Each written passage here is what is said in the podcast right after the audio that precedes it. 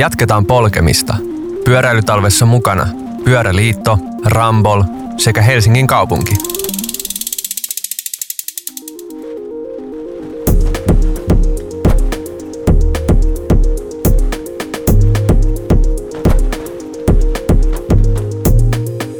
Arvon kuulijat, tervetuloa kuuntelemaan Pyöräilytalvea, uutta ohjelmaa täällä Radio Helsingissä.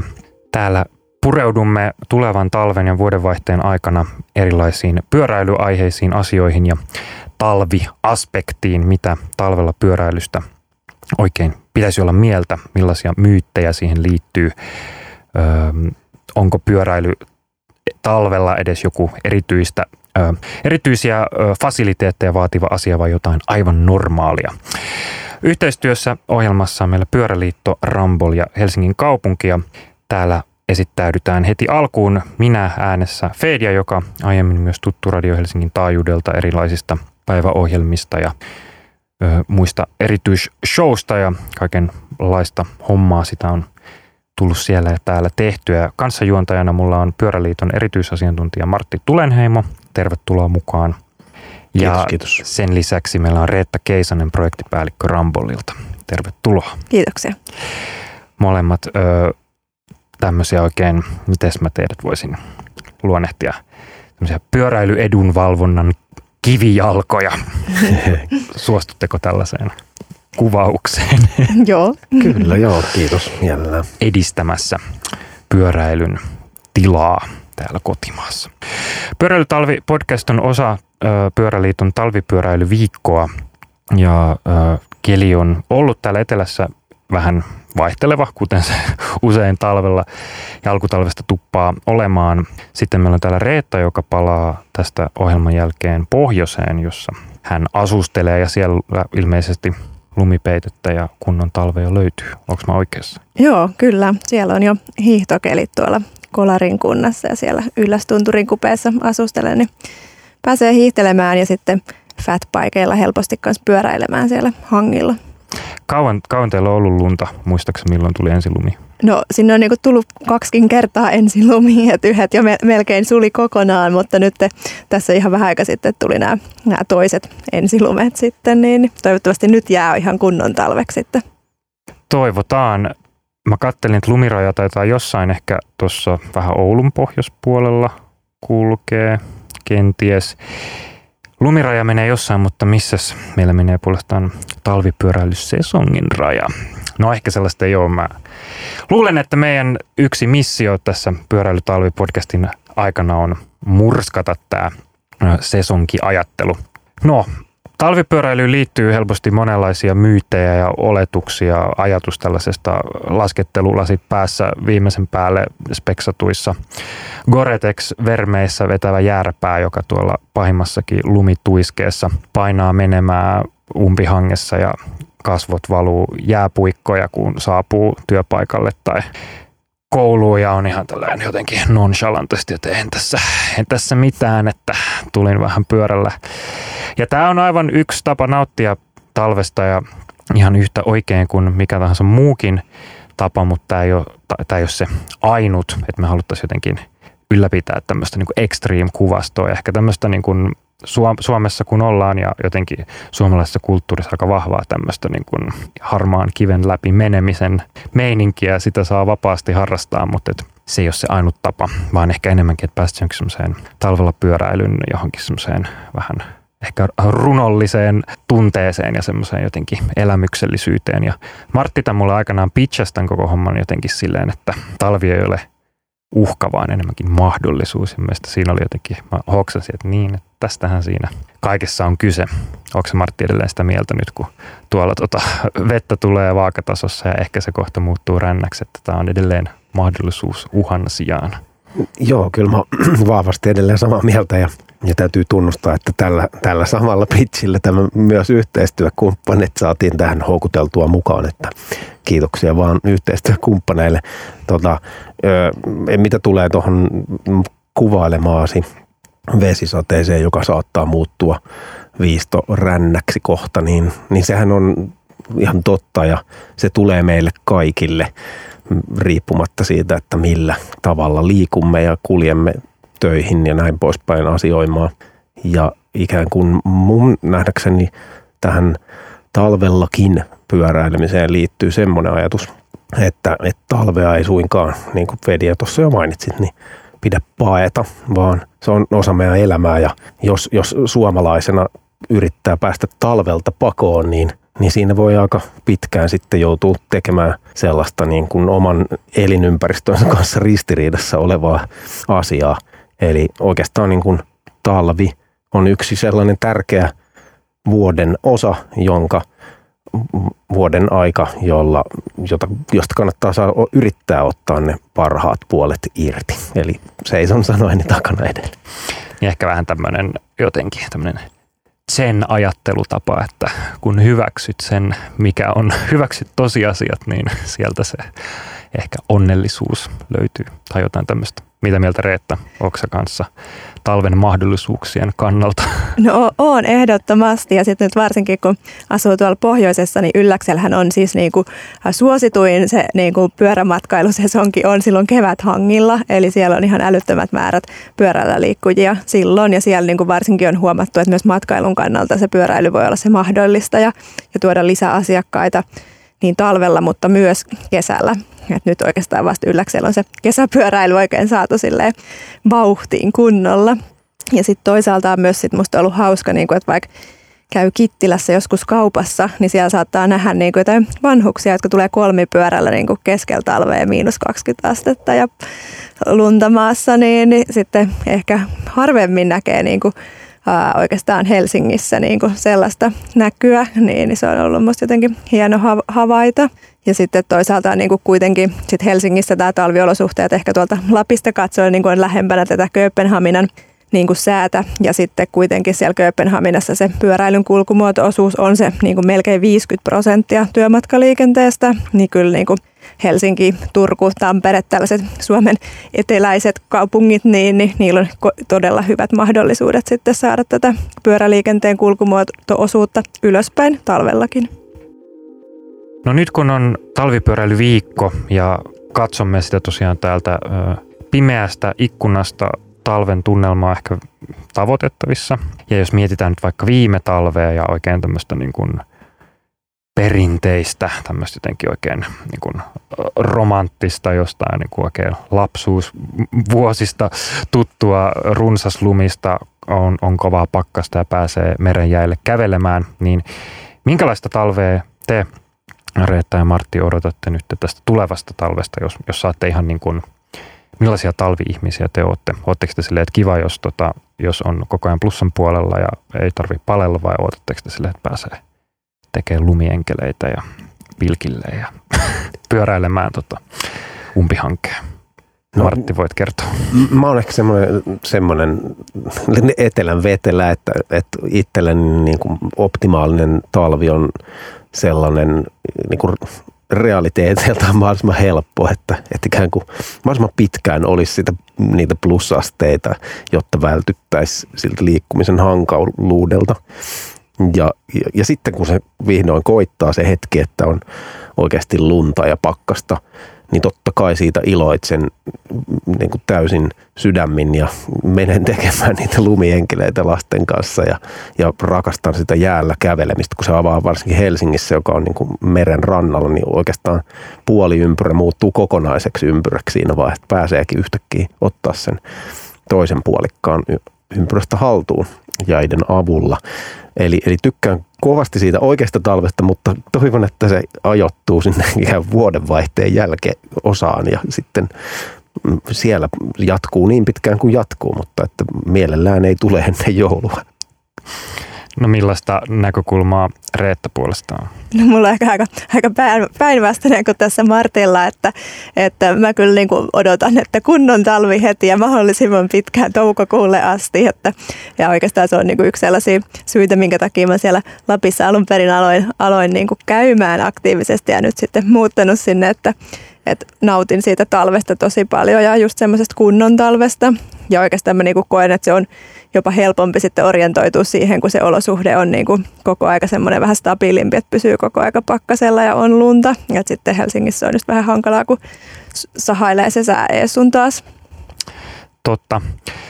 Mä oon ehkä vähän samalla kannalla semmoinen ehkä perinteinen, tai mä tiedän perinteinen, mutta aika yleinen suhtautuminen talveen, eli ja semmoinen oikein niin kuin toiveajattelu, että, että mukava, lämmin, värikäs syksy, sitten tota, helppo loppusyksy, sitten tämmöisessä kivassa nollassa tai ihan pikkupakkassa jonkun aikaa, sitten tota, napakka sydäntalvi, paljon lunta ja sitten kaikki saisi sulaa mahdollisimman äkkiä, sitten saisi tulla kevät, mutta tällaista tota, todennäköisesti ö, meidän ö, maantiede ei sellaiseen oikeasti taivu, joten tota, otetaan nämä realiteetit vastaan.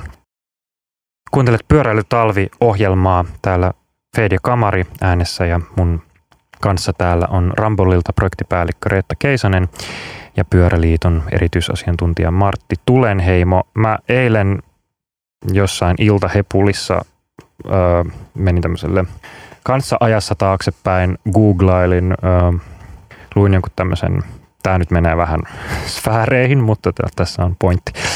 Öö, öö, mä luin jonkun tämmöisen Bitcoin-uutisen ja tota, sitten mulla tuli mieleen, että joskus ajat sitten oli tämmöinen eräs tämmöistä niin kuin, tämmöinen pikaruoka pieni pikaruokakioski, jossa mä muistan, että jotenkin sai maksaa näillä bitcoineilla. Sitten mä jotenkin aloin sitä, että löydänkö mä tästä jonkun, jonkun tota, todisteen. Ja sitten mä löysin tämmöisen noin 10 vuotta vanhan Facebook-päivityksen, missä tää, tämän paikan sivu oli sille, että tänään erikois bitcoin-tarjous, että tuplajuusto, ateria ja ranskalaiset ja limu, vain yksi bitcoin. Ja sitten mua nauratti, koska se on tällä hetkellä joku kymmeniä tuhansia se sen hinta. Ja tota, menemättä nyt liikaa tämmöisiin minkään vaihtoehtovaluutta juttuihin, niin tuli vaan semmoinen hetkellinen, että kymmenen vuotta sitten Helsinkikin oli jotenkin hirmu erilainen paikka ja se tuntui, että, että niin kuin meni niin kuin hetkellisesti semmoiseen johonkin muistojen tunneliin ja ehkä niihin aikoihin, kun itsekin alkanut aktiivisemmin tälleen kaupunkipyöräillä. Ja on ollut semmoista tiettyä niin kuin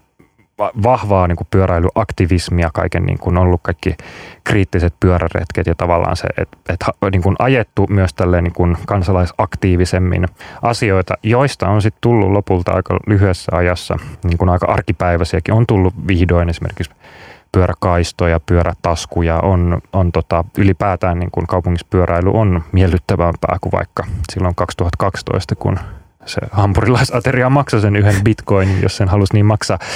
Niin te kun kuitenkin asemanne puolesta paljon olette erilaisissa myös alan tapahtumissa ja seuraatte tarkasti, mitä tuolla kentällä niin sanotusti tapahtuu, niin tuleeko mieleen tämmöisiä jotain vaikka hiljattaisia saatte itse päättää, että onko vaikka ihan lähiajoilta tai vaikka viime vuosilta jotain semmoisia niin kuin oikein semmoisia niin tuuletuksen arvoisia niin kuin pyöräkulttuurin voittoja, oli ne sitten niin kuin kaupunkisuunnitteluun liittyviä tai jotain muita semmoisia, mistä niin kuin, että joko ne on ollut, että vihdoin tämä tapahtuu tai jotenkin, että, että olla, olette saanut semmoista jotenkin niin kuin selkeästä, selkeätä niin kuin edistymisen tunnetta, oli se sitten Helsingissä tai Suomessa tai missä ikinä olette käynytkään. Tuleeko Reetta sulle mieleen jotain? No ehkä Suomesta nyt nostaisin, että, että viimein meillä on niin kuin Väyläviraston uusi pyöräliikenteen suunnitteluohje, joka on ihan oikeasti pyöräliikenteen suunnitteluohje ja se ei ole niin kuin enää yhdistetty siihen jalankulkuun, vaan että nyt nähdään se niin kuin suunnittelun tasolla sitten omana kulkumuotonaan ja niin kuin semmoisen ajoneuvoliikenteen osana. Niin se on musta tosi iso edistysaskel meillä Suomessa, mutta toki siinä kestää, että se sitten jalkautuu sinne niin kuin kadulle ne kaikki suunnitelmat ja ne suunnitelmat on sitten sen ohjeen mukaisia.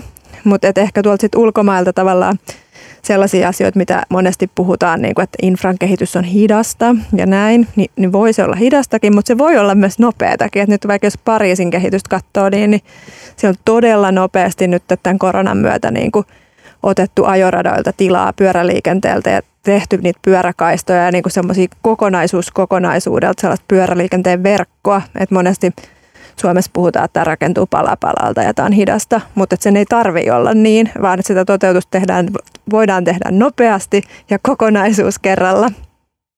Mä tarttuisin tuohon, olin tuossa syys lomaviikolla lasten ja vaimon kanssa tuolla Tukholmassa ja ensimmäistä kertaa nyt pitkiä aikoihin missään ja Tukholmassa näkyy just tämä, minkä kuvasit, että, että on tapahtunut nopeasti paljon. Siitä on kaksi vuotta, kun on edellisen kerran käynyt Tukholmassa. Se oli muuttunut ihan valtavasti kahden vuoden aikana. Sillä aikaa, kun uutiset on ollut täynnä koronaa ja ollaan voivoteltu ja päivitelty ruotsalaisten edesvastuuttomuutta, niin siellä on rakennettu pyöräinfraa ihan tolkuttomia määriä ja ikään kuin Tukholmasta on tulossa semmoinen pikku Kööpenhamina pyöräliikenteen saralla ja, ja se tuntui, meillä oli pyörät mukana, mentiin sinne laivalla, niin siis meidän kymmenenvuotiaan kanssa pyöräiltiin ihan joka paikkaan Tukholmassa ja tämmöistä niin kuin vastaavaa niin ei hirveän monessa suomalaisessa kaupungissa välttämättä vielä tapahdu, mutta toivottavasti eri puolilla Suomea jatkossa. Mutta toinen, minkä silleen riemun kiljahdus sisälläni raikaa, niin nyt Helsingin kaupunki juuri pamautti tässä uusi pormestari Juhana Vartiainen hänen ensimmäinen budjettinsa, 2022 budjetti. Siinä pyöräliikenteen investoinnit nousevat 25,5 miljoonaan euroon vuoden 2022 osalta. Se, se on ihan uskomattoman hyvä saavutus ja ne ei tule pysymään sillä tasolla jatkossa tulevina vuosina. Ne tulee pikkusen tippumaan, mutta se on joka tapauksessa verrattuna siihen, että kun itse ollaan näitä hommia aloiteltu joskus 2008 ja se investointitaso on ollut kahta miljoonaa vuodessa, niin tässä puhutaan niin kuin yli kymmenkertaisesta, melkein niin kuin 15-kertaisesta noususta. Tulee välillä mieleen, että jos jotain semmoista niin kuin, että jos jostain haluaa Helsingissä oikein erityisesti narista, niin tietty on se, että aina tuulee. Ja tota, toinen on se, että, että välillä, tai niin usein tuntuu, että että aina joku juttu on kesken ja se ei niin ikinä valmistu ja sitten kun sen saa valmiiksi, niin sitten, sitten se on niin siitä vierestä rikki. Niin leikitään tällaisella ajatuksella, koska ajatusleikit on aina hauskoja, että jos teillä olisi oikein semmoinen niin rajaton päätäntävalta tehdä pyöräilyyn liittyviä päätöksiä, vaikka täällä pääkaupunkiseudulla tai Helsingissä tai ehkä jossain ihan muuallakin, niin onko jotain semmoista, mistä te olette aina haaveillut, voi olla jotain ihan niin kuin villiä tai sitten vaan joku niin kuin itsestäänselvä juttu, joka on vaan ottanut aikansa ja teidän mielestä pitäisi niin kuin tästä nyt niin kuin heti seuraavaksi enteriä painamalla laittaa, laittaa käytäntöön? No mä ehkä toisin tuolta Gentistä sellaisen niin kuin, Circulation Plan-nimisen suunnitelman, joka mun mielestä sopisi Helsinkiin, mutta myös Rovaniemelle tai Ouluun. Eli siellä on, tehty, siellä on suunniteltu autoliikennettä uudestaan siten, että on vapautunut tilaa sitten pyöräliikenteelle ja jalankululle ja joukkoliikenteellekin. Ja siellä on siis niin kuin, autoliikennettä jo estetty, mutta se on suunniteltu siten, että sulla on aina autoliikenteellä vähän pidempi matka kuin pyörällä. Ja se ei välttämättä niin kuin, tarkoita mitään tunnin pidempää, vaan se voi tarkoittaa niin kuin muutaman minuutin tai viisi minuuttia pidempää reittiä. Eli se joudut autolla aina niin kuin keskusta-alueella kiertämään sellaisen kehätien kautta, että sä pääset paikasta toiseen. Ja se on niin kuin aiheuttanut sen, että siellä on usealla prosentilla sitten kasvanut pyöräliikenteen kulkumuoto-osuuskin, kun on niin kuin saatu, saatu se niin kuin kilpailuetu sille pyöräliikenteelle, että silloin on aina lyhin pyörällä. Ja meillä on musta tosi paljon tällaisia niin kuin, uh, vanhoja keskustoja, tai ei välttämättä tarvitse olla niin vanha, mutta että olisi semmoinen aika kompakti keskusta-alue, mistä tätä voitaisiin harkita. Ja tota, silti sinne niin kuin mahdollistetaan se autolla pääsy, mutta niin kuin se priorisoidaan sitten se pyöräliikenne ja jalankulku ja joukkoliikenne. Ja toisi varmaan aika myös edullista kokeilla. Kyllä. Sitten jos olisikin ihan silleen, että ei toimi yhtään, niin se ei olisi silleen, että okei, että, äh, että ylikulkusilta tai alikulkutunneli jäi turhaksi, vaan että se ei välttämättä vaatisi muuta kuin vähän suunnittelupöytää ja ehkä muutaman liikennemerkin parhaassa tapauksessa. No joo, joo tavallaan näin. Et toki siellä no, no, toki no, kentissä niin kuin meni muutama vuosien suunnittelutyöhön, no, no, mutta että se pystyttiin, se oli just, mm, just mm, näin, että mm. se pystyttiin sit yhdessä yössä toteuttamaan, että se niin kuin liikennemerkein ja mm. liikenteen ohjauksen keinoilla sit toteutettiin, että ei tarvinnut niin kuin rakentaa mitään uutta. Et toki työtiin jotain sellaisia kukkaistutuksia ja muita, jotka jostain paikoista esti sitä läpiajoa, mutta että niin kuin edullinen keino ja sitten niin kuin lopulta saatiin sitten asukkaat, että kukaan asukkaista ei enää halua palata siihen vanhaan. Toki sitä ennen sitä oltiin vastustettu, mutta sen tulon jälkeen niin siellä ollaan oltu tosi tyytyväisiä. Ja to, totahan on tosi paljon tehty nyt sitten Gentin jalanjäljissä muissakin kaupungeissa, että, että toi olisi sinänsä varmaan ihan niin kuin toteutettavissa Suomessa ja jos ei Helsinki niin ensimmäisenä, niin toivottavasti joku toinen kaupunki. Mutta jos itse saa unelmoida, niin ää, mulla on kaksi juttua. Toinen on se, että laitetaan nämä väliaikaisjärjestelyt, eli silloin kun on katutöitä tai jotain poikkeustilanteita, niin hoidetaan ne sillä tavalla asiallisesti, kun ne tehdään parhaissa pyöräilykaupungeissa. Eli ihan niin kuin autoliikenteelle jo nyt tehdään. Eli huomioidaan se, että pyörällä pitää päästä joka paikkaan, koska ihmiset käyttää pyörää asiointiin ja töihin menemiseen, eikä sillä tavalla, kun ne nykyään tehdään Helsingissä ja monessa muussa paikassa Suomessa, että lätkitään sinne tänne niitä aitoja ja liikennemerkkejä, yhdistellään jalankulkua ja pyöräliikennettä siitä vaan ja kokonaisuutta yhtään miettimättä. Eli tämä väliaikaisuus ja poikkeusreitit, niiden järjestäminen niin nykyaikaiselle tasolle Helsingissä ja muualla Suomessa. Sitten se toinen juttu on semmoinen, mistä pitkään haaveilin. Ja ehkä se oli se syy, miksi mä lähdin tälle omalle niin kuin uralleni. Niin kuin tuoda Suomeen se ajatus, mikä oli nähtävissä jo joskus nuorempana interreilaamassa jossain ympäri Keski-Eurooppaa, että pyöräliikenne on oikeasti liikennettä ja että se kulkee yhteen suuntaan kummallakin puolella katua omalla puolellaan ja sitten sillä on oma paikkansa, ei, ei sotketa jalankulkua ja pyöräliikennettä samaan semmoiseen niin kuin sekasotkuun siellä, missä on paljon jalankulkijoita. Se ei, se ei yksinkertaisesti vaan toimi. Ja tämä iloksemme, tämä unelmahan on nyt sitten jo aika pitkälti toteutumassa, että tämän kuluneen viiden vuoden aikana niin varmaan on nähty ne askeleet, mitä tarvitaan, että päästään tähän tilaan Suomessa.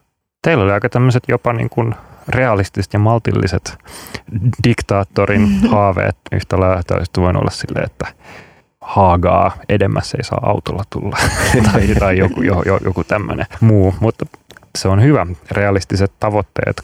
Mutta sitten jos kolmannen vielä ehtii no, tähän heittää, niin, kai, niin, joo, niin joo. siis lapset, et ne tulevat meidän kaupunkiemme asukkaat, jotka ovat jo nyt niitä asukkaita, mutta ovat niin pieniä, että he eivät saa ääntään kuuluviin, niin omien kanssa, lasten kanssa liikkuu pyörällä, niin ei hirveän monessa Suomen kaupungissa ole sellainen kunnollinen, turvallinen infra, että siellä voisi lapsia varsinkaan yksin päästää liikkumaan. Niin kuin kaupunkien keskustat on yleensä se ongelma. Sitten tietenkin ollaan esikaupunkialueella, niin on eri, eri maasto. Mutta että kaupunkien keskustoissa meidän infra pitäisi saada sellaiseksi, että ne on myös lasten kaupunkeja. Että lapset voivat liikkua turvallisesti ja vanhemmat voivat luottaa siihen, että muut aikuiset eivät sitten aja heidän päältään. Joo, ja li- lisään vielä tuolta kentistä, että siinäkin suunnitelmassa oli kyllä ihan ydinkeskusta, oli autoton. Toi mielenkiintoinen toi, äh, mä miettii, kun on sieltä niin kun kevyen liikenteen ulkopuolelta olevalta Espoon landelta ja, ja siellä sitten just tosiaan lapsena ja nuorena liikuttiin pyörällä valtaosa matkoista, kunnes sitten joillain jotkut vaihtui mopoon ja jotkut ehkä sitten – lähti bussilla menemään koko, koko kyliltä, mutta tuli se tavallaan pyörällä liikkumisen joku niin kuin käytäntö ja tottumus siellä, vaikka sielläkin saattoi olla, meni esimerkiksi raskasta liikennettä ja kaikkea, että siinä pikkupientareella piti sinnitellä, niin se on hauska sitten, että tavallaan sitten on niin kuin kehittynyt infrakaupungissa, joka saattaa silti niin kuin olla, että koetaan ehkä jopa vaarallisemmaksi. Sitten mä välillä katson, kun me asutaan tota, koulun vieressä – Siinä on yläaste ja tota, sitten se on aina joka ikinen päivä. Siinä on öö, niin kuin puoli kortteli on noita tota, tietysti paljon mielipiteitä jakavia sähköpotkulautoja, mutta se on myös jotenkin niin kuin kiinnostava kanssa se, että kuinka paljon vaikka sitten nuori liikkuu niillä matkoja. Okei, ne on varmaan aika hauskoja ja niin kuin näppäriä ja tavallaan teini-ikäiseen monella tapaa niin kuin vetoavia myös niin kuin tavallaan laajentaa sitä elintilaa mitä sen ikäisenä monesti kaipaa, mutta se on niin kuin kans hurjaa, että, tai jo, jollain tapaa hurjaa, että asuu siinä ydinkeskustassa ja tavallaan, että esimerkiksi että polkupyöriä on siellä aika vähän siellä niin kuin pihoilla. Ja vastaavasti nyt on, on marraskuu ja se sähköpotkulauta tietyllä tapaa on yhtä lailla niin kuin NS semmoisen välikausi- tai talvisesongin puolella ilman, että – se on vaatinut yhtään enempää kuin vaikka se niin kuin polkupyörän, polkupyörän niin kuin talvi kuntoon tai sen polkupyörän kuljettajan talvikuntoon laittaminen. Tämä on niin kuin, tässä on tämmöinen jännä niin kuin, ehkä haaste niin kuin vastaanotettavaksi. Et mitenkään nyt välttämättä niitä sähköpotkulautoja liikaa niin kuin mollaamatta, mutta et, et mistä se johtuu, että niin moni mielellään niillä ajelee. Ja monesti myös niin kuin, niissäkin on sit omat vaaratilanteensa, kun niillä tuolla suhaillaan. Tämä on ehkä toinen keskustelu, mutta kiinnostava silti pointti. Mutta lyhyesti siihen ja pakko kommentoida, että, että samasta infrastahan on kyse myös niissä, että oikeasti sähköpotkulaudat, jos jotkut, niin hyötyisivät erityisesti siitä sähköpotkulautoihin käyttäjät, siis eivät ne laudat itsessään.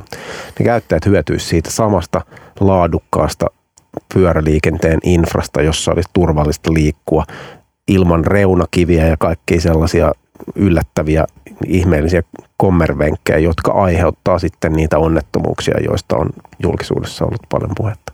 Joo, just näin. Ja sitten toisaalta nyt, että, että nämä kaupunkipyöräpalvelun käyttäjät ehkä on osittain myös samoja kuin sitten sähköpotkulaudan, niin sitten tavallaan nyt kun se on talveksi jo suljettu ne niin kuin kaupunkipyöräjärjestelmät monessa kaupungissa, niin sitten osa niin kuin varmaan siirtyy sitten niihin sähköpotkulautoihin senkin myötä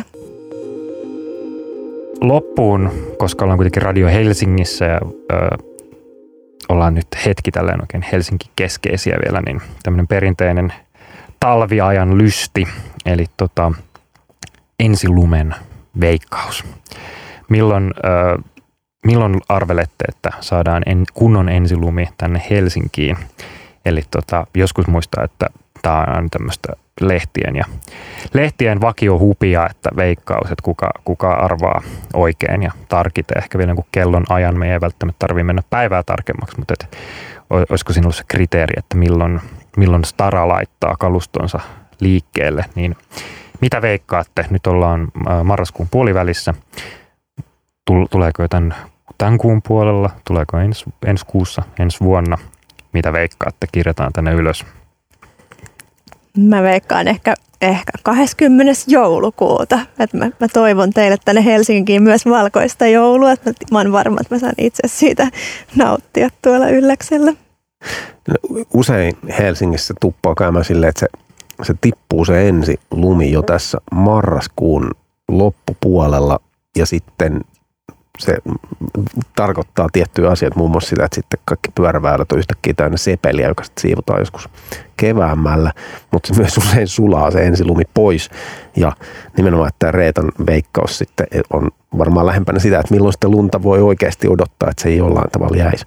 Mutta koska jotain pitää veikata, niin mä sanoisin, että semmoinen lumi, sataa ensi kerran, jota Staran kalustoilla lähdetään siirtelemään, niin se tapahtuu pyöräilytalvi viikon jälkeisenä tiistaina.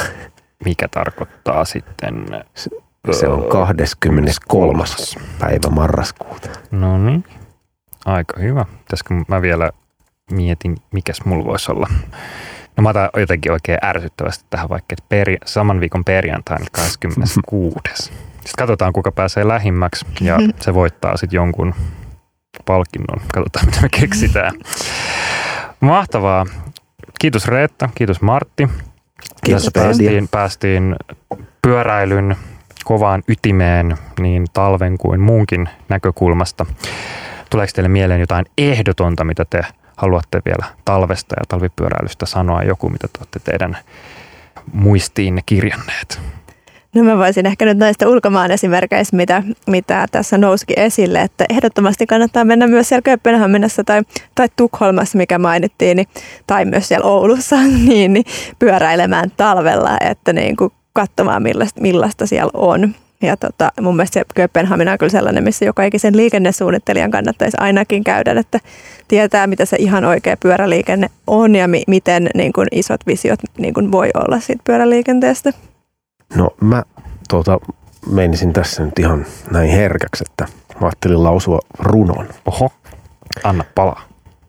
Pyöräile iloksesi, huviksesi, unohtaaksesi murheesi, pysyäksesi terveenä, päästäksesi ulos, mennäksesi töihin, kouluun ja kauppaan, ollaksesi yhdessä, ollaksesi yksin, nauttiaksesi auringosta – tunteaksesi tuulen kasvoillasi, tai ilman mitään sen kummempaa syytä, mutta ennen kaikkea, koska se on kivaa.